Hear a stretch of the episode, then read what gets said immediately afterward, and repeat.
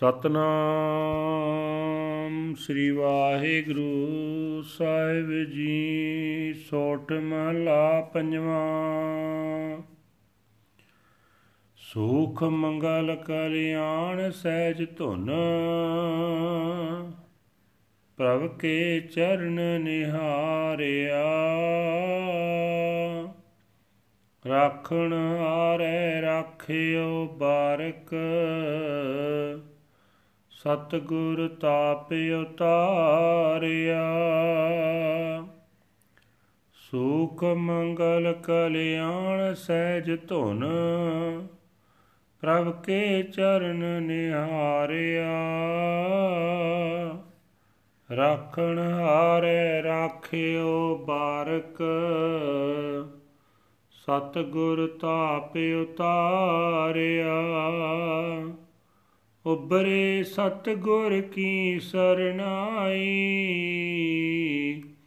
ਜਾਂ ਕੀ ਸੇਵ ਨਾ ਬਿਰਥੀ ਜਾਈ। ਰਹਾਉ, ਘਰ ਮੈਂ ਸੁਖ, ਬਾਹਰ ਫੁਨ ਸੁਖਾ। ਰੱਬ ਆਪਣੇ ਭਏ ਦਿਆਲਾ।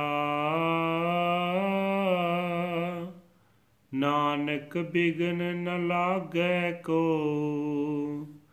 ਮੇਰਾ ਪ੍ਰਭ ਹੋਆ ਕਿਰਪਾਲਾ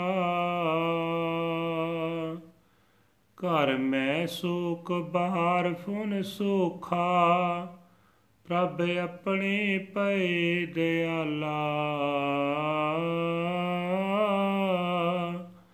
ਨਾਨਕ ਬਿਗਨ ਨ ਲਾਗੈ ਕੋ ਮੇਰਾ ਪ੍ਰਭ ਹੋਆ ਕਿਰਪਾਲਾ। ਵਾਹਿਗੁਰੂ ਜੀ ਕਾ ਖਾਲਸਾ, ਵਾਹਿਗੁਰੂ ਜੀ ਕੀ ਫਤਿਹ। ਇਹ ਹਨ ਅੱਜ ਦੇ ਹੁਕਮਨਾਮੇ ਜੋ ਸ੍ਰੀ ਦਰਬਾਰ ਸਾਹਿਬ ਅੰਮ੍ਰਿਤਸਰ ਤੋਂ ਆਏ ਹਨ। ਧੰਨ ਧੰਨ ਸਾਹਿਬ ਸ੍ਰੀ ਗੁਰੂ ਅਰਜਨ ਦੇਵ ਜੀ ਪੰਜਵੇਂ ਪਾਤਸ਼ਾਹ ਜੀ ਦੇ ਸੋਠ ਰਾਗ ਵਿੱਚ ਉਚਾਰੇ ਹੋਏ ਹਨ। ਗੁਰੂ ਸਾਹਿਬ ਜੀ ਫਰਮਾਨ ਕਰਦੇ ਹੋਏ ਕਹਿੰਦੇ ਹਨ हे ਭਾਈ ਜਿਹੜਾ ਵੀ ਮਨੁੱਖ ਗੁਰੂ ਦੀ ਸ਼ਰਨ ਆ ਪਿਆ ਗੁਰੂ ਨੇ ਉਸ ਦਾ ਤਾਪ, ਦੁੱਖ, ਕਲੇਸ਼ ਲਾ ਦਿੱਤਾ।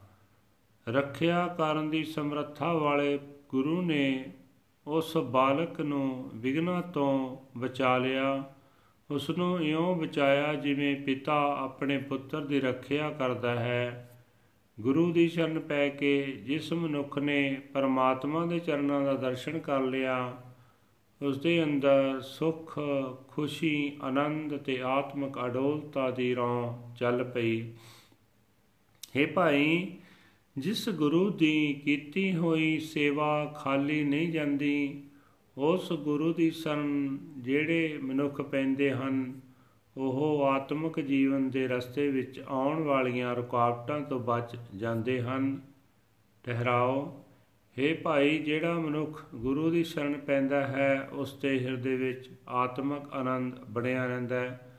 ਬਾਹਰ ਦੁਨੀਆ ਨਾਲ ਵਰਤਣ, ਵਿਹਾਰ ਕਰਦਿਆਂ ਵੀ ਉਸ ਨੂੰ ਆਤਮਿਕ ਸੁਖ ਮਿਲਿਆ ਰਹਿੰਦਾ ਹੈ।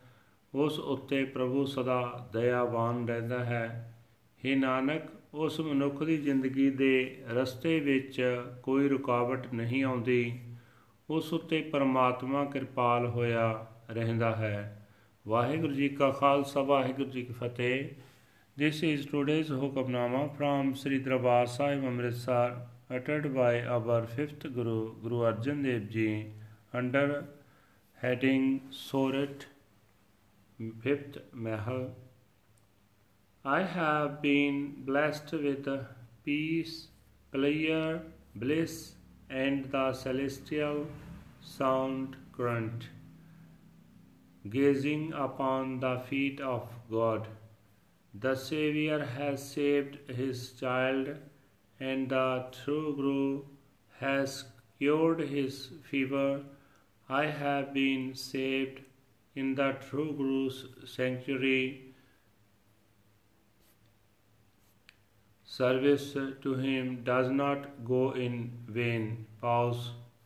There is peace within the home of one's heart, and there is peace outside as well when God becomes kind and compassionate. O Nanak, no obstacles knock my way, no obstacles block my way. my God has become gracious and merciful to me. Waheguru ji ਕਾ ਖਾਲਸਾ ਵਾਹਿਗੁਰੂ ਜੀ ਕੀ ਫਤਿਹ।